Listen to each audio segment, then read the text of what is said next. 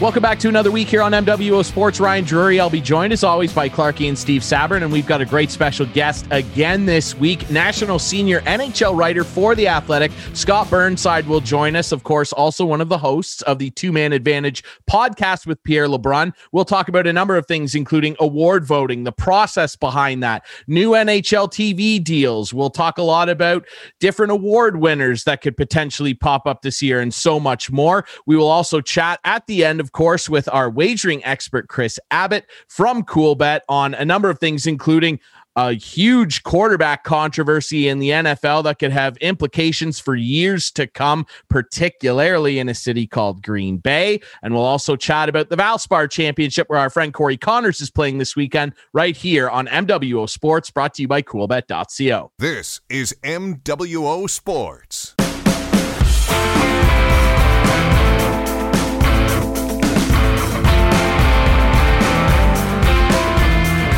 Welcome back to MWO Sports, brought to you as always by CoolBet.co. Ryan Drury alongside Clarky and Steve Sabrin. We're very pleased to be joined by another great special guest on the show this week, the national senior writer for the NHL for The Athletic. He is one of the best voices in the game in terms of covering it. We're very pleased to be joined by Scott Burnside. Scott, how are you?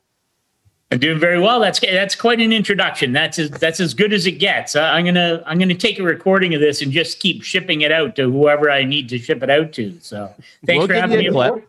We'll absolutely give you a clip of this so you can send it to all the parties concerned. Uh, let's talk a little bit about uh, one of your most recent articles. Uh, it was a great piece about the upcoming potential playoff format and some of the challenges that the NHL is obviously going to have to deal with particularly in terms of whatever Canadian team comes out of this North Division. Uh, let's delve into some of the details of that article, Scott, and just kind of explain to our viewers and listeners what sort of challenges are present for the NHL and what they might consider. Yeah, and I honestly, I think you have to go back to last summer and the bubble playoffs and and just how nimble. Uh, I know this is a, a term that comes up very uh, frequently with the NHL, the NHLPA, and um, since the pause a year ago, March, and trying to get the playoffs together, all those kinds of things. The ability to pivot very quickly, depending on whatever the circumstances are. And, you know, you think back to last summer, and for a long time, it looked like the bubble cities were going to be in Vancouver and Vegas. And sadly for me, because I would have loved to have gone to Vegas and watched some hockey, it, of course, at the very last minute turned out to be Edmonton, Toronto. Um, and I think we're in a similar kind of um, situation, especially as it relates to the North Division, uh, given all of the issues in Canada uh, that persist with COVID 19 and uh, the rate of infection, the issues with um, the spread of the of, the virus still at this stage, uh, the border restrictions, um, the fact that there simply aren't enough vaccines for to to adequately vaccinate people in Canada, which is is going to have an impact on the Canadian end of the NHL playoffs. And we already know what it's done during the regular season. Of course, no teams outside of Canada traveling into Canada. Um, and so the issue has to be well, what's it going to look like uh, for the four Canadian teams who make the playoffs? And when you get to the final four, which in other years would be the conference final level, um, at some point, you're going to have to have an American team play a Canadian team. That's just the way the math is going to work out.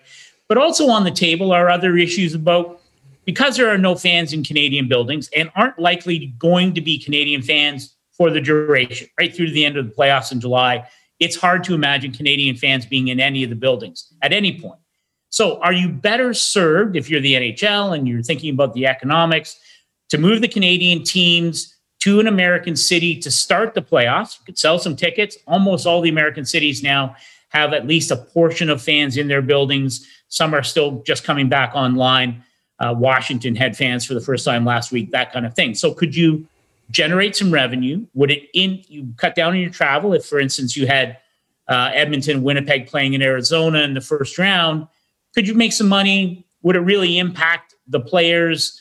Um, and you can debate that. I know it's on the table. I think that's probably less likely. And I think what you'll see is in the first two rounds, the Canadian teams will play in Canada as they have throughout the season.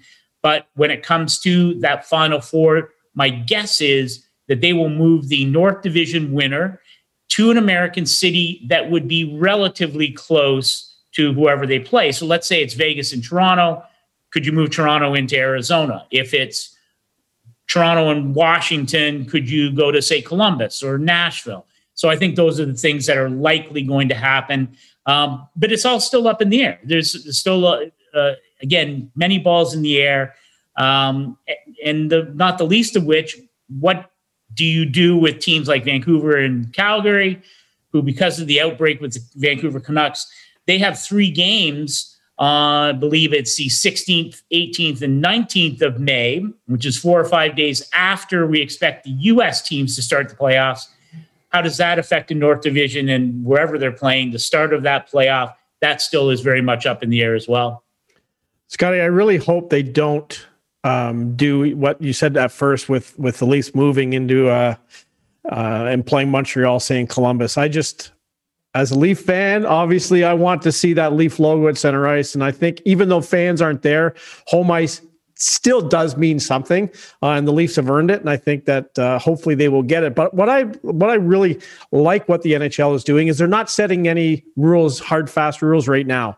They know this thing is fluid; it's going to change all the time, and that's probably most of their thinking. They're going to just leave this open until they really have to make a decision, aren't they? Yeah, absolutely. And and you know, I think the plan, the, the, the shadow plan, if we can use that term right now, is that the the U.S. playoffs would likely begin the week, weekend of May 15th. As it's been described to me, it's a great TV window in the U.S., uh, even though NBC is in its final weeks of uh, being the national broadcast partner in the U.S. with the NHL. Uh, the commitment is still to have, you know, cover the playoffs as they have in the past, which means every single a playoff game on a number of their platforms. But that weekend of the 15th is a good weekend to start things off. Um, my guess is you'll see Central and East playoffs um, because the West, again, because of uh, some COVID issues uh, in the West Division, uh, those teams play a little bit later in that week. So my guess is that they would start probably the Monday uh, of, of that week after the weekend of the 15th. But the playoffs likely will start with the U.S. teams that weekend of the 15th. Mm-hmm. Um, but again, you, nothing has been set down in stone because, and I'm, I'm with you, Chris. I, I think it's been important how the NHL has handled this. Is that if you come out too early and you, for instance, last summer, if you'd said Vegas, Vancouver, those are our cities, even though that's what they wanted, at the end of the day, the, the rate of, of transmission and the number of cases in, in Vegas was was too great for the NHL. And they made the wise decision to move both uh, bubble cities into Canada, and they couldn't get what they wanted from the BC government in terms of how the protocols were going to work, and the BC government they couldn't get on the same page, and so that's why they ended up in, in, in Edmonton and Toronto. And so I think that this is a wise thing. Take your time. It doesn't really matter, right? It doesn't really matter, mm-hmm. except for those of us who talk about this nonstop every day, whether they're going to start on the 15th or the 16th or does it really matter? Yeah. One of the things that they talked about with that I talked to some people about because those games with Vancouver and Calgary are not likely to impact the playoff situation in the North. Could you have them play in the afternoon and then start the North Division playoffs the night of the 19th? Or could you start them before? Could you start them the weekend of the 15th? Those are things that are all, are all on the table as well. But you're not rushing into making a decision in case something else comes up in the next two and a half weeks. I'd like to think those games will mean something because that means that the Leafs could have a good success against Montreal these next three times they play them. Um, and Calgary still could be in there. They're only six points back now. I know um, they still have a shot, but yeah, they could mean something. So it could be really a bizarre situation with uh, with the North Division still not done and the playoffs going on in the states, which really brings to the next point: how hard is it to figure out who the best team in the National Hockey League is this year? With only uh, interdivision played. Yeah, it, it, Chris, that's a great point. Although I will go back for just a second. Don't you want to see the Habs and the Leafs? Come on, doesn't everyone yes, in the hockey yes, world? I do. Yes. 1979. Yeah. Don't be bringing Flames into this discussion. With all due respect to the Flames. Okay, fine. Um, but your point's an excellent one, and it's. Uh, I'm a former president of the Professional Hockey Writers Association, so I've been and I've voted on the awards for a, a long time. And, uh, you know, I talk to coaches and GMs and scouts and my colleagues and like, how do you, how do you determine who the best players are vis-a-vis those awards? And who you know how do you handicap the teams going into the playoffs? And i think it's fair to say if, if you look at vegas and colorado even though colorado's in a bit of a, a, a sideways run right now they might be two of the top three or four teams in the nhl my friend pierre lebrun we were on podcast this week. He said he i think he said they might be the top two teams in the nhl i, I don't agree. But they also play uh, eight games against some of the worst teams in the NHL in Anaheim and San Jose and LA and Arizona is not very good. So, you know, how how do you compare those teams to say Washington and Pittsburgh in the East, where where there's so much, uh, relatively speaking, a lot more parity and, for my money, a lot gr- uh, greater depth of competition in the East. So it, it is really difficult to determine. And at some point, it's going to matter, right? Like I think Vegas is probably going to end up with the best record in the NHL. And that means if they get to the final four, they'll play the team with the fewest points of the four remaining teams. So, you know, they're going to benefit because they're a really good team, of course, but also pretty, you know, I mean, their competition isn't as strong as I would argue as competition um, in the East and I think, frankly, in the Central. So. It almost sounds like uh, NCAA college football, where you have a strength of schedule to rank your teams. Um, it, talking about the teams um, and and trying to justify who's better than who. Uh, but what about some of the individual accomplishments this year? Who's really caught your eye and will be the leaders moving forward uh, when they hit that second season? Yeah, it's it's. It, I'm a little disappointed because there really aren't there aren't many true playoff races, in, in, spite of the fact that Chris is wishing ill on Montreal. I mean, that's not much Always. of a race in the North right now. Um, it's not really much of a race in the West now because Arizona's fallen off and St. Louis is finally, you know, sort of getting themselves together. I will say I am fascinated though by what's happening with Nashville and Dallas, uh, fighting for fourth place in the Central Division. Central's crazy talented with Carolina. They were my preseason cup pick, the Hurricanes, in first place now and followed closely by Florida and Tampa. But Dallas, of course, with the COVID outbreak to start their season. I was talking to somebody with the Stars not too long ago, and and they were they weren't complaining, but with all the attention on Vancouver and their schedule, and he was like, "We've been playing this schedule since the moment we began, and and their schedule down the stretch is murderous. I think they play seven straight on the road to finish the regular season. They play Nashville Saturday night. Um, but uh, for Nashville, it's been Juuse Saros. And uh, of course, in in uh, in Dallas, Jason Robertson, just incredible rookie season, um, really putting the pressure on Kirill uh, with Minnesota, who I think a lot of us imagined was going to run away with the Rookie of the Year award. But Robertson has been absolutely dynamic. And he really, um, as a first year player, has taken on such an incredible weight with that Dallas team. And they're only a couple ga- uh, points back. Um, so I, I, I like Juuse Saros possibly to appear on a Hart Trophy ballot or two. And really, uh, Jason Robertson really creating um, and some interesting dynamics for the uh, for the Rookie of the Year award. And then the other, the Norris Trophy is is so fascinating. Adam Fox in New York with the Rangers has been off the charts, but the Rangers aren't likely going to make the playoffs, and and that's always been a problem for me. I know, you know, back in the day when Shea Weber was arguably one of the top three or four defensemen in the NHL, but if, you know the Preds didn't make the playoffs, and when he first went to Montreal, if they weren't in the playoffs, I always found it hard to have him, you know, in, in, in my top three. So Adam Fox is going to face some of that, I think. Uh, although, man, what a bright future for both Adam Fox and the New York Rangers. Absolutely. We're chatting with national senior NHL writer for the Athletic, Scott Burnside. Scott, I want to ask you a little bit about the the award voting process. And of course, you mentioned, as, as many people will know, that you are a former president of the PHWA. I, I want to ask you specifically about you know, weird instances where, like you said, sometimes really obvious guys will get let off, you know, left off guys' ballots. Two of the most egregious examples I can think of in my lifetime were when someone from Tampa Bay put Radko Gudas in for the Calder as their number one pick, by the way. And in 2001 and 2, when two Montreal writers famously left Jarome Iginla completely off their ballot, robbing him of what, and no disrespect to Jose Theodore, robbing him of a deserved Hart trophy. As president, let's say, I would assume that you see everyone's ballot. When you guys see stuff like that, or when the current president sees stuff like that, is there any type of discussion that goes on of taking votes away from those members for something like that? Like, do, do those conversations ever happen?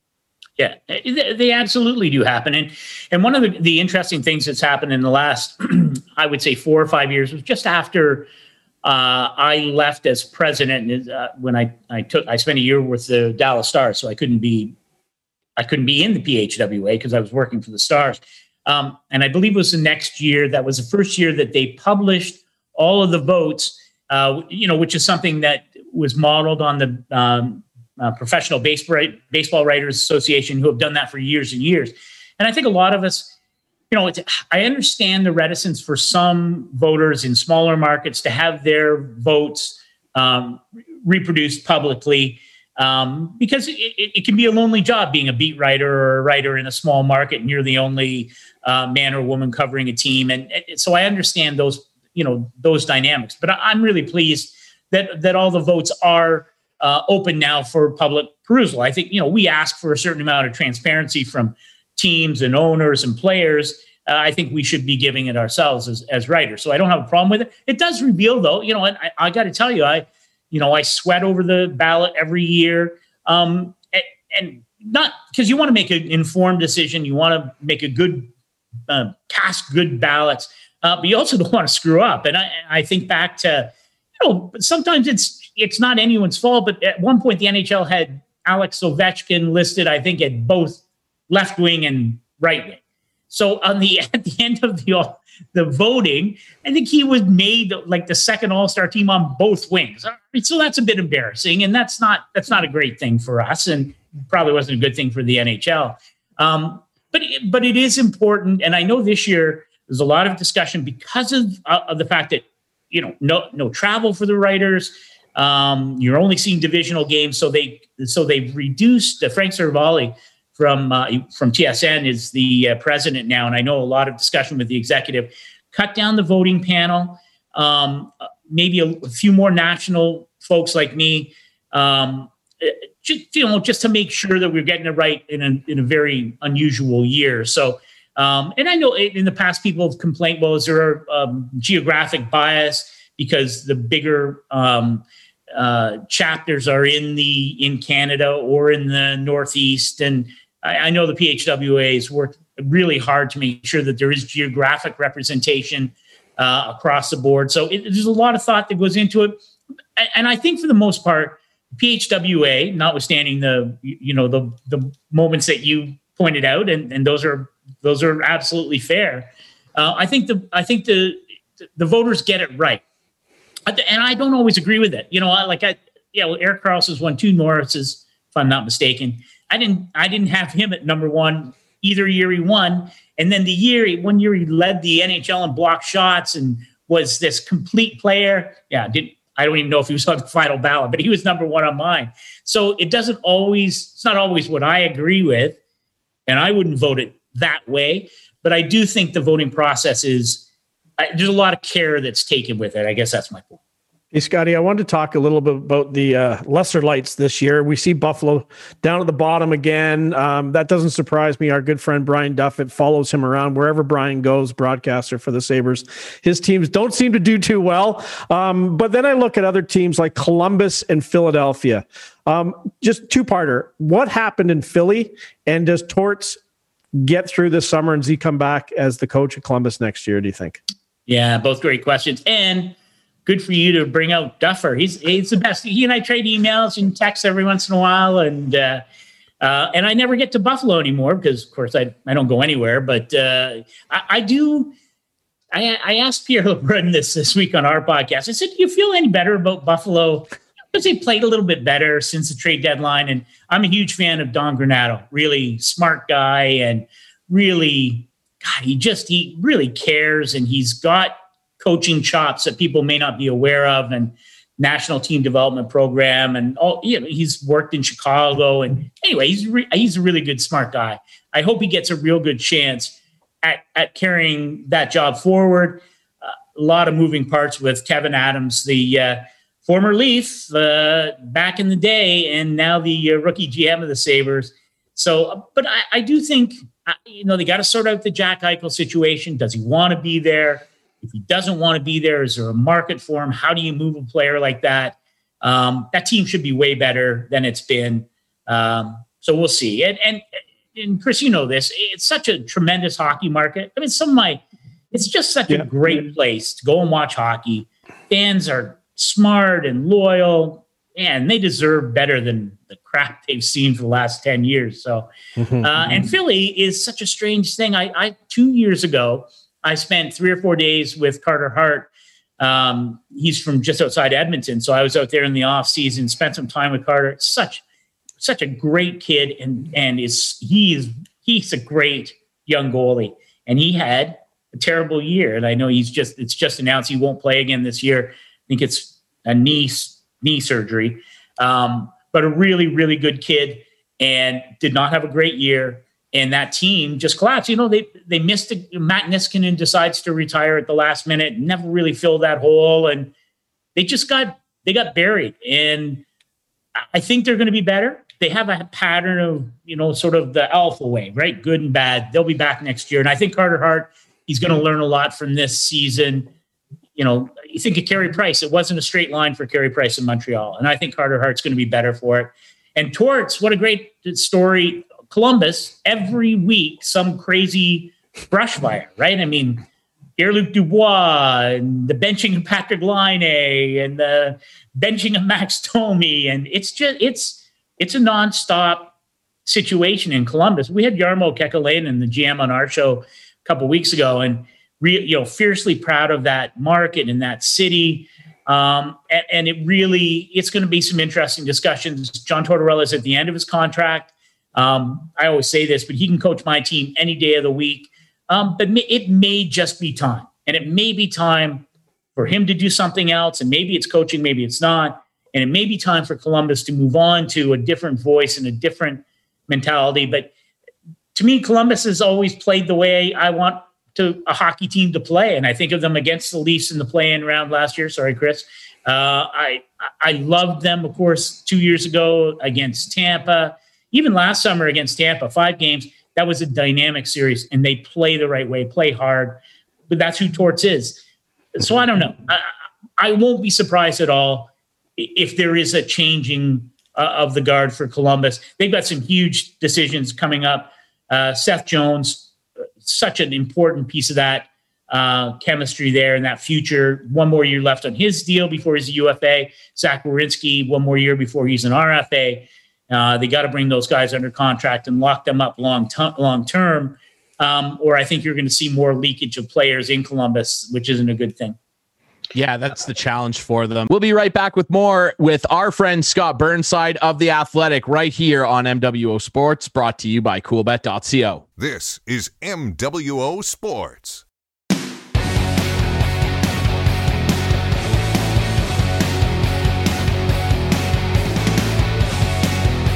Chatting with the national senior writer at The Athletic of the NHL, Scott Burnside. Go ahead, Steve. Uh, Scott, one thing that uh, caught my eye, I was able to watch the Boston Pittsburgh game last weekend and the one nothing win for Pittsburgh on uh, Guentzel's, uh, I believe it was 30th goal. Uh, but very fast, back and forth. Uh, there was one penalty late in the game. Um, to me, Pittsburgh's a team that's kind of flying under everybody's radar right now, and and they could make some noise. Yeah, yeah, you're absolutely right, Stephen. I've spent a lot of time in Pittsburgh over the last 15 years or whatever since Sidney Crosby came in the league. And we often joke that it's sort of become my second NHL home.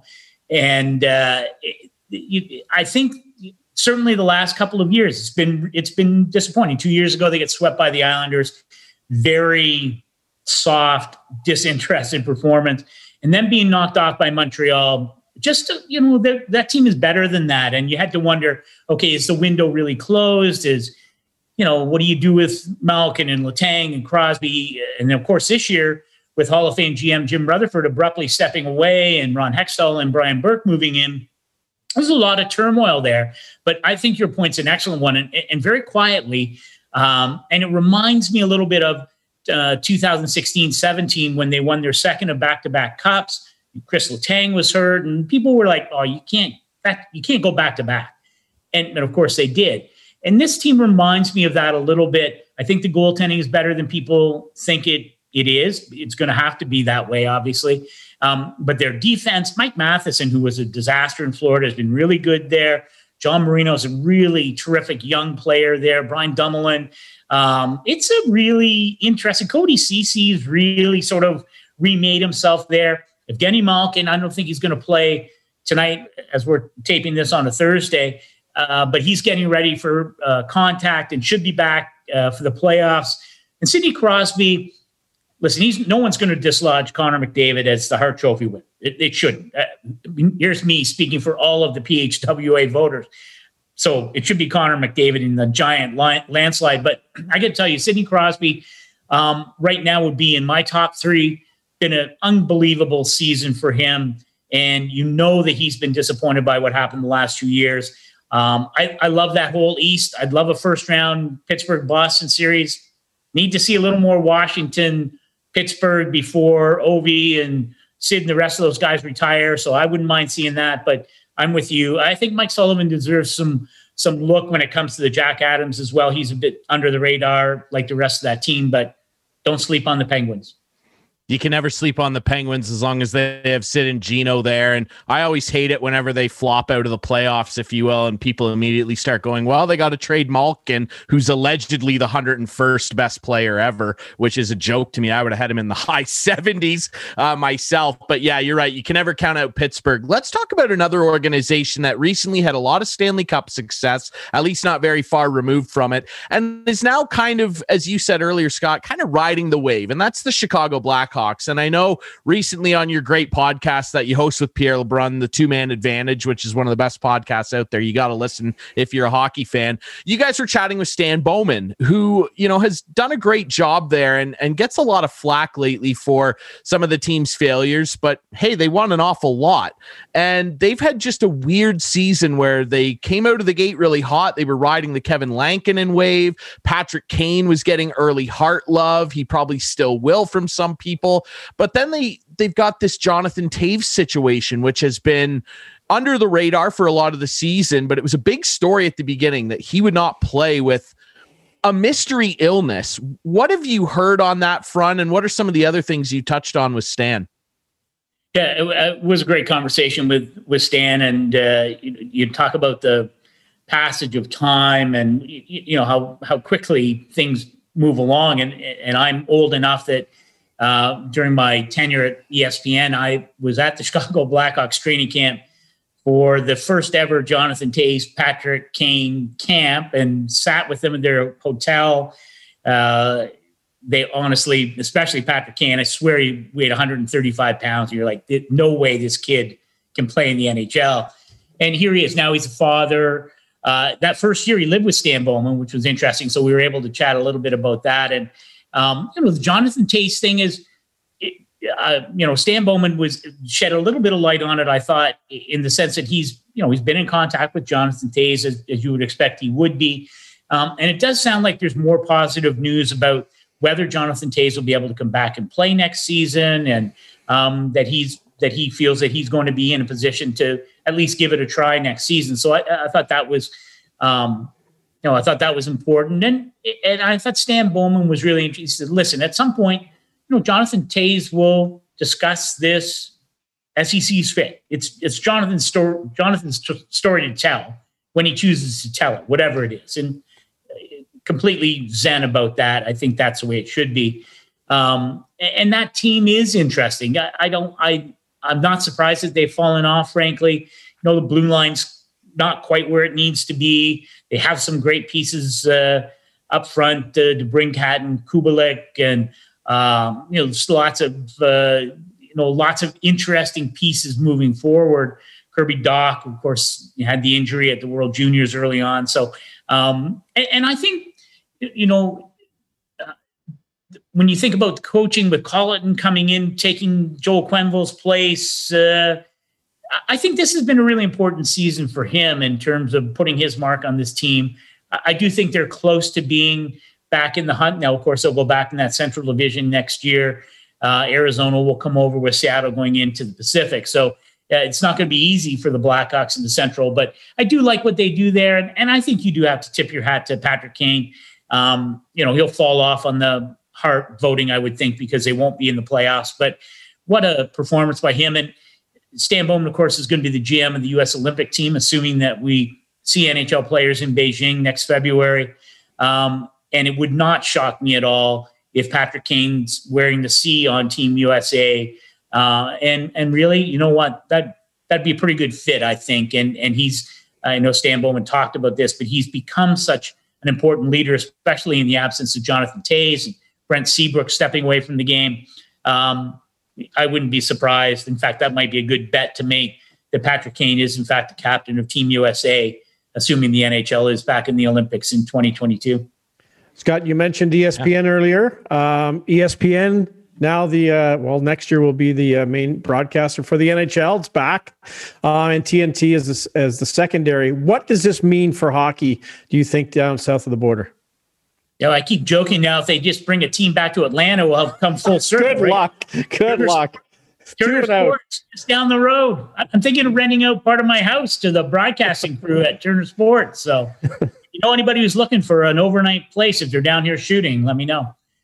But uh, I think it's, um, I think having it on on two networks that in many ways will be writing a new script in how the games are presented and what it what the NHL broadcast landscape looks like. I think it's a great thing.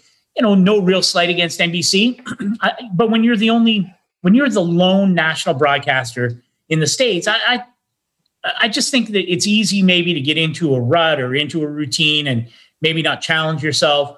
Um, and while I know there's going to be a lot of, you know, it's a symbiotic relationship with Turner Sports and ESPN and promoting the game, just as we see with basketball and uh, in the baseball playoffs on different networks. Um, there, I think there is going to be some challenge, some competition between the two, and I think that's healthy. And, and, you know, you think of ESPN; it's been years since they had regular NHL broadcasts. Um, I, I think it's a real, it's an opportunity for both those networks to really push the envelope on how they tell their stories. Who are they going to get to tell those stories? Making sure that the people that are, uh, you know, calling the games and commentating on the games and are in their panel groups in the studios that they do reflect sort of the future of the game and how the game is changing and has changed since certainly the last time ESPN had the game. And I, that's a challenge. And it won't be easy because sometimes it's just easy to say, well, okay, so we'll just see. And I, these are, they're good friends, but you can't just have Steve Levy and Barry Melrose every night during the NHL season, right? As much as I love those guys. So you got to think outside the box a little bit. And I'm curious to see how it works. I think it's great for the game, though. And I think it's really important, especially for the game in the United States. I, I think these coming years are, you know, we try and get out of the mess of COVID 19 and, and, you know, obviously hockey is such a tiny part of that mess, but, you know, the economic landscape over the next two or three years is going to take a lot of work to get out of it. And, and I think this, these two deals with Turner Sports and ESPN are absolutely huge to accelerating that process. Well, I will say this. Uh, I am very much looking forward to seeing Barry's flow back on my television screen. I think we all are the yeah. king of hair and I, I love it. He always does those great hair videos. Um i, I want to leave you with this scott and, and it's more from a league perspective as obviously it's great news that they're back on espn sports giant down there and then they sign on with turner sports. From the league's perspective because as you said it's going to be incumbent on those networks to try and tell the hockey story in their own unique way and draw more fans in. We, we all know the nhl is you know, sort of always been the the little brother of the big four, if you will, especially in the United States. Um, in terms of the league, though, other than ensuring that maybe Turner has the right Edmonton Oilers captain on their promotional material, uh, what sort of things can the league maybe take a directive in doing to increase eyeballs on the sport and marketing themselves better in conjunction with these new TV partners? Yeah, no, I think it's a great point, and you know, who doesn't love Andrew Ference? Yeah.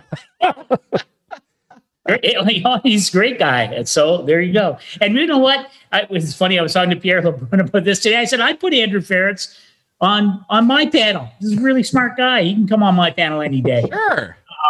Uh, you know, and I think, yeah, I, I think it will be interesting because I think that you know the league has a role in in a lot of this stuff, and you know whether it's diversity or inclusivity, and you know they haven't hit all the right notes, right? Let's be honest, they just they haven't, and it's been a hard time to do a lot of that stuff.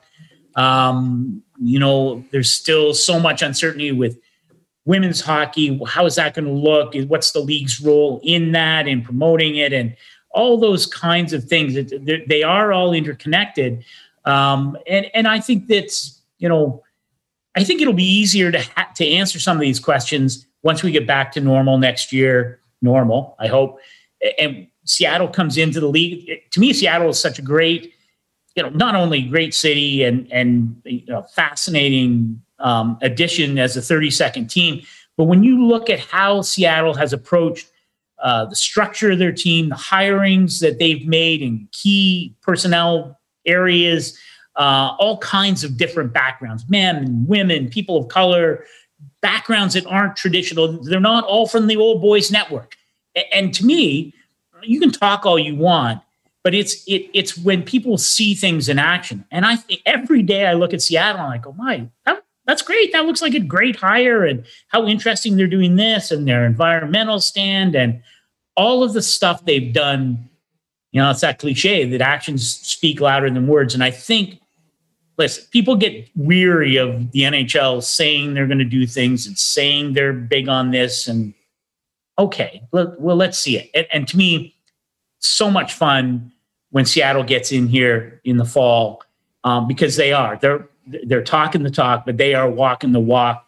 And I think those things are critical to to to addressing some of the things you're talking about. How do you make you know real change? Well, you, you do it. You you you don't do what everyone else did for the last 50 years. And Seattle's doing that, and I think that you know hopefully they become you know an early standard bearer for what other teams when they start to make changes within their organization say, hey, let's do something different.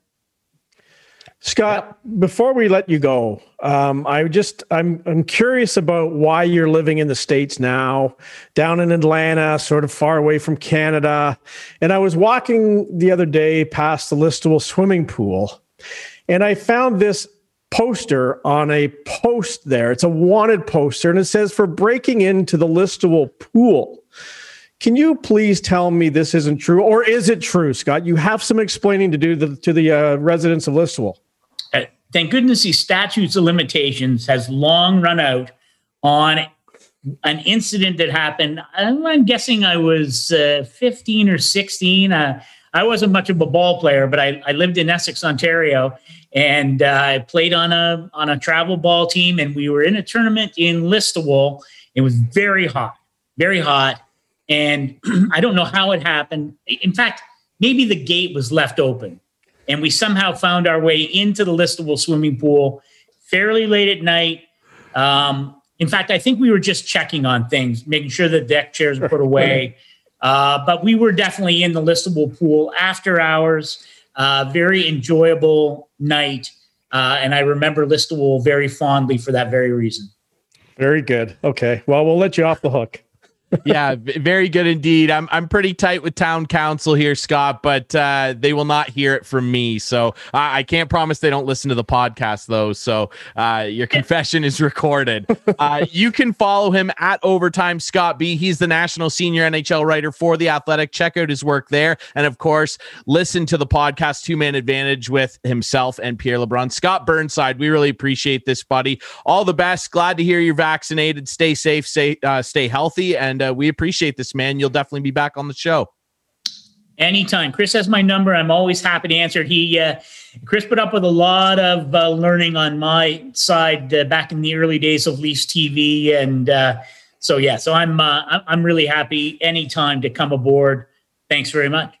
Absolutely. Happy to hear it. All right. We'll take a quick break here. When we come back, we will chat with our wagering expert from Coolbet, Chris Abbott, on a number of things, including, of course, the NFL draft, which is happening on the night we happen to be recording this, and a big rumor that could change Super Bowl betting odds. Aaron Rodgers wants out of Green Bay. We'll delve into that news and more coming up next on MWO Sports, brought to you by coolbet.co. This is MWO Sports.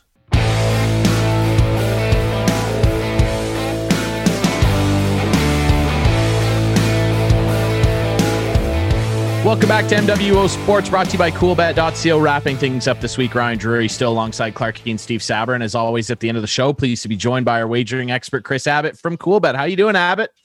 I'm doing very well, guys. How are you guys doing this evening? We're doing well, man. Just grinding through this latest lockdown, trying to stay positive and watch as much sports as possible. And uh, a lot of money burning a hole through my pocket that I've spent on your site lately. So uh, you're welcome.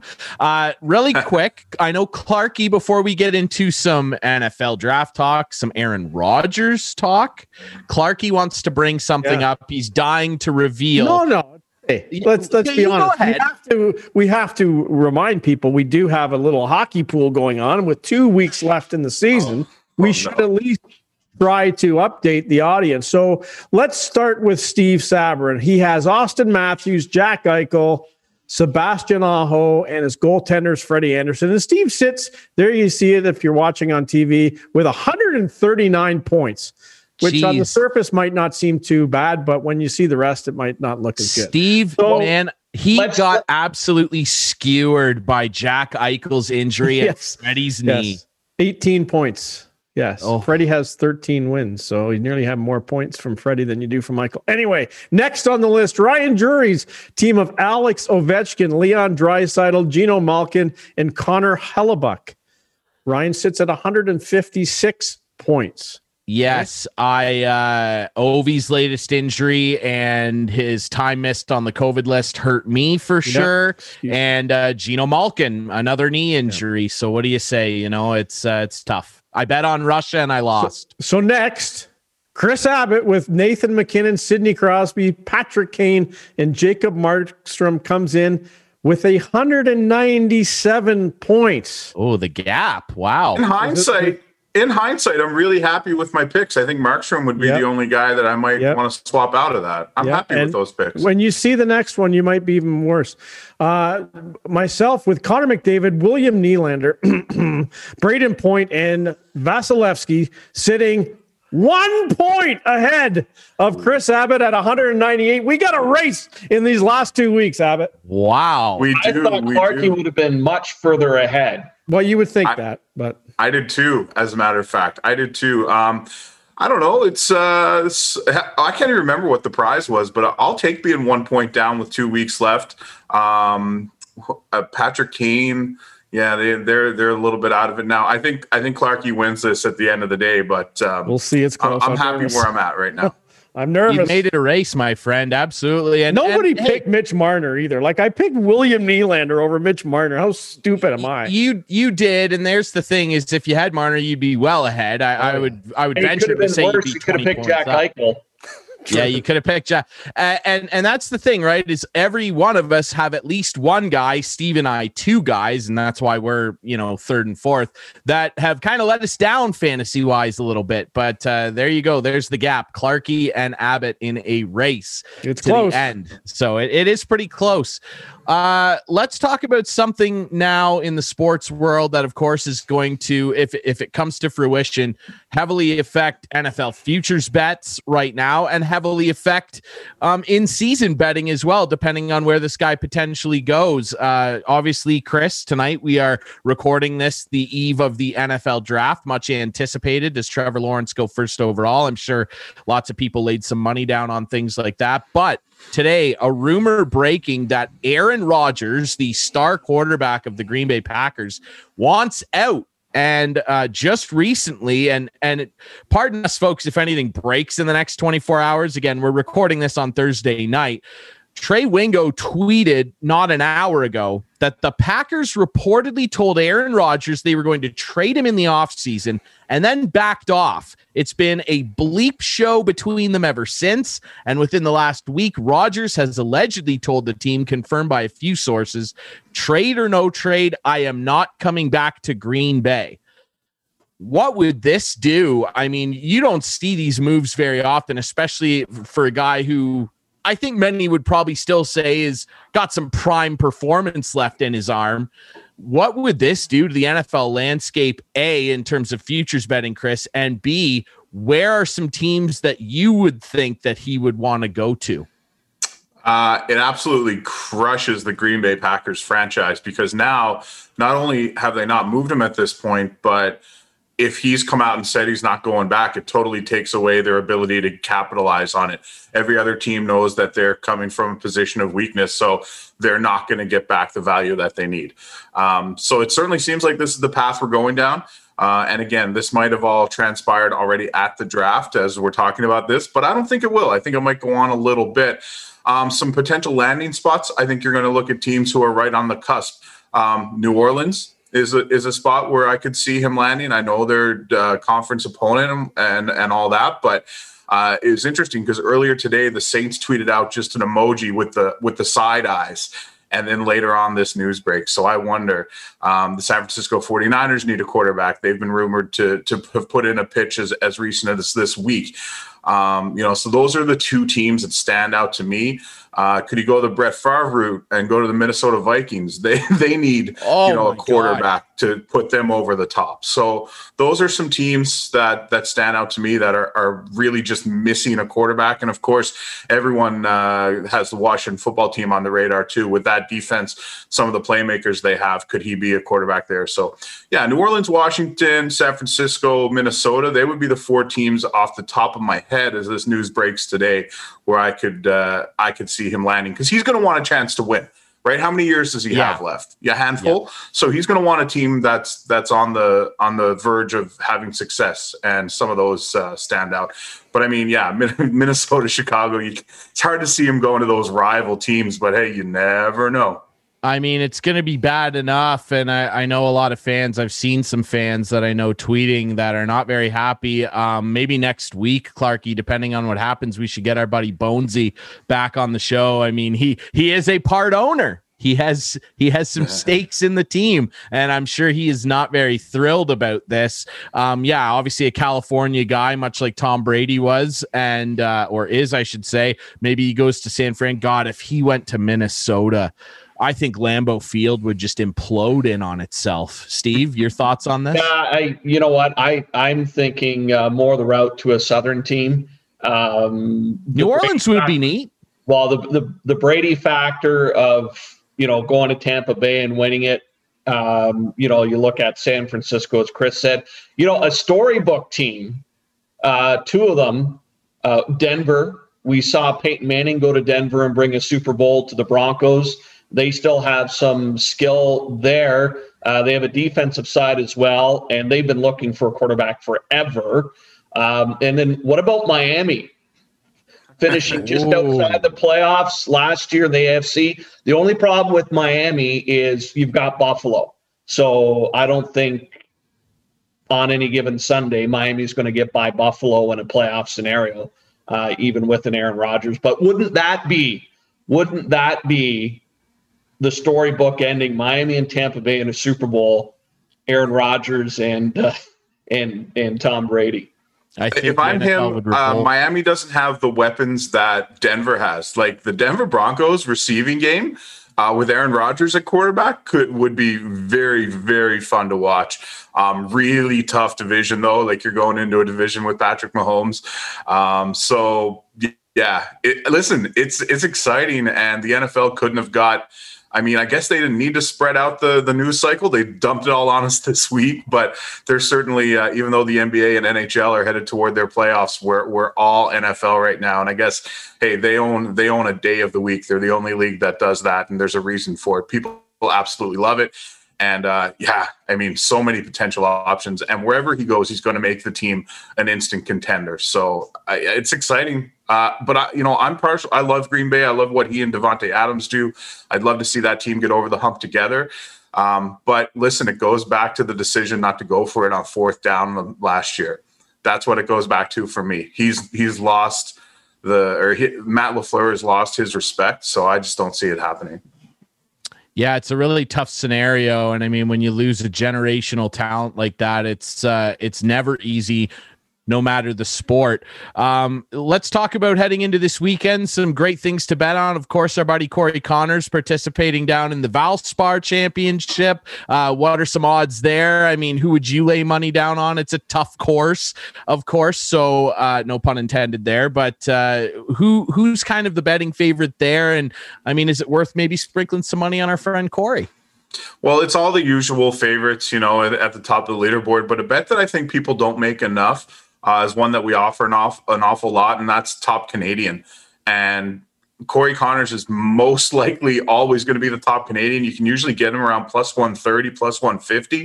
Um, I, I, wouldn't get too cute. I just put a big bet on that because he's been so good lately. Um, that would be my play. Would would always be to bet him as top Canadian. Uh, bet him in some head to heads with the other Canadians. No disrespect to them, but he's been the best Canadian uh, this year, especially. So that's what I do. Uh, I you know I don't look for the big score. I don't look for the big five, six, seven times. I look for a nice bet with even money or a little bit better return, and uh, maybe lay some decent stakes on it.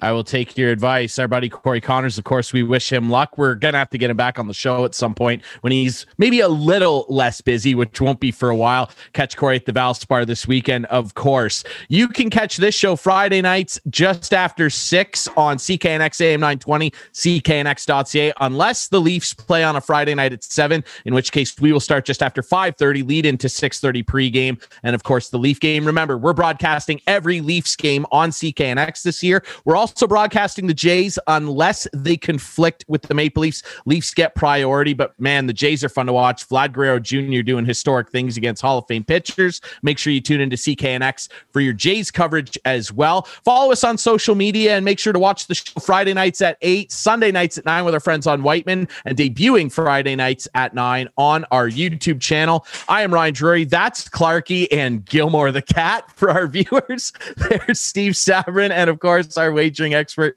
Chris Abbott from Coolbet. Thanks for doing this, buddy. We appreciate it. Uh, my pleasure. Talk to you guys next week. Good luck. Good luck the next two weeks, buddy. It's on. Absolutely. It's on. Uh, enjoy the rock. All right. Uh, thank you very much, everybody, for listening to and watching another episode of MWO Sports, brought to you as always by coolbet.co.